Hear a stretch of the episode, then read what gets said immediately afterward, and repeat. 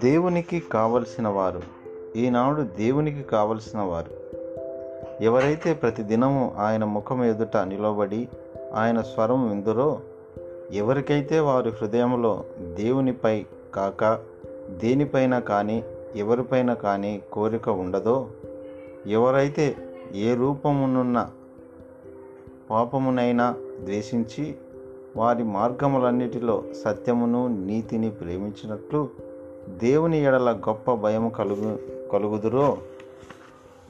ఎవరైతే కోపాన్ని మరియు కామపూరిత పాపము ఆలోచనలను జయించి వారి ఆలోచనలో లేక వైఖరిలో పాపము చేయుట కంటే చనిపోవుట మేలని తలంతురో?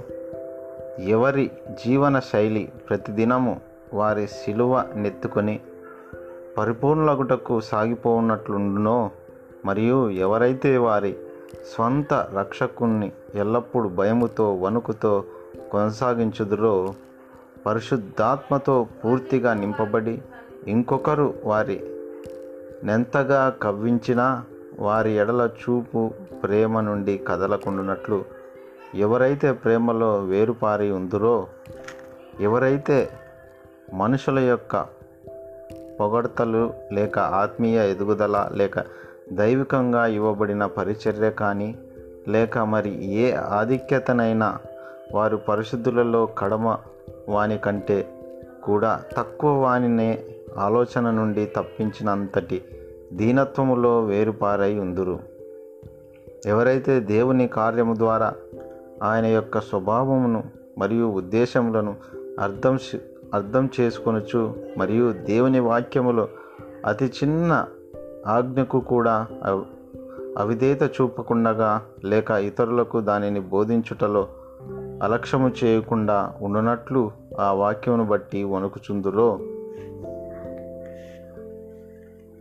ఎవరైతే మానవుల దేవుని సంపూర్ణ ఉద్దేశమును ప్ర ప్రకటించుచు ఆత్మీయ జారత్వమును మరియు వాక్యానుసారము కాని మానవ ఆచారాలను బహిర్గ బహిర్గపరచుదురో ఎవరైతే దేవుని ఎవరికైతే దైవభక్తి గూర్చి మర్మమును గూర్చియు క్రీస్తు మానవ శరీరముతో వచ్చి ఆయన శరీరము ద్వారా ఒక నూతనమైనదియు మరియు జీవము కలిగినదినైన మార్గమును తెరచనను విషయమును గూర్చి పరిశుద్ధాత్మ యొక్క బయలుపాటు కలిగిందురో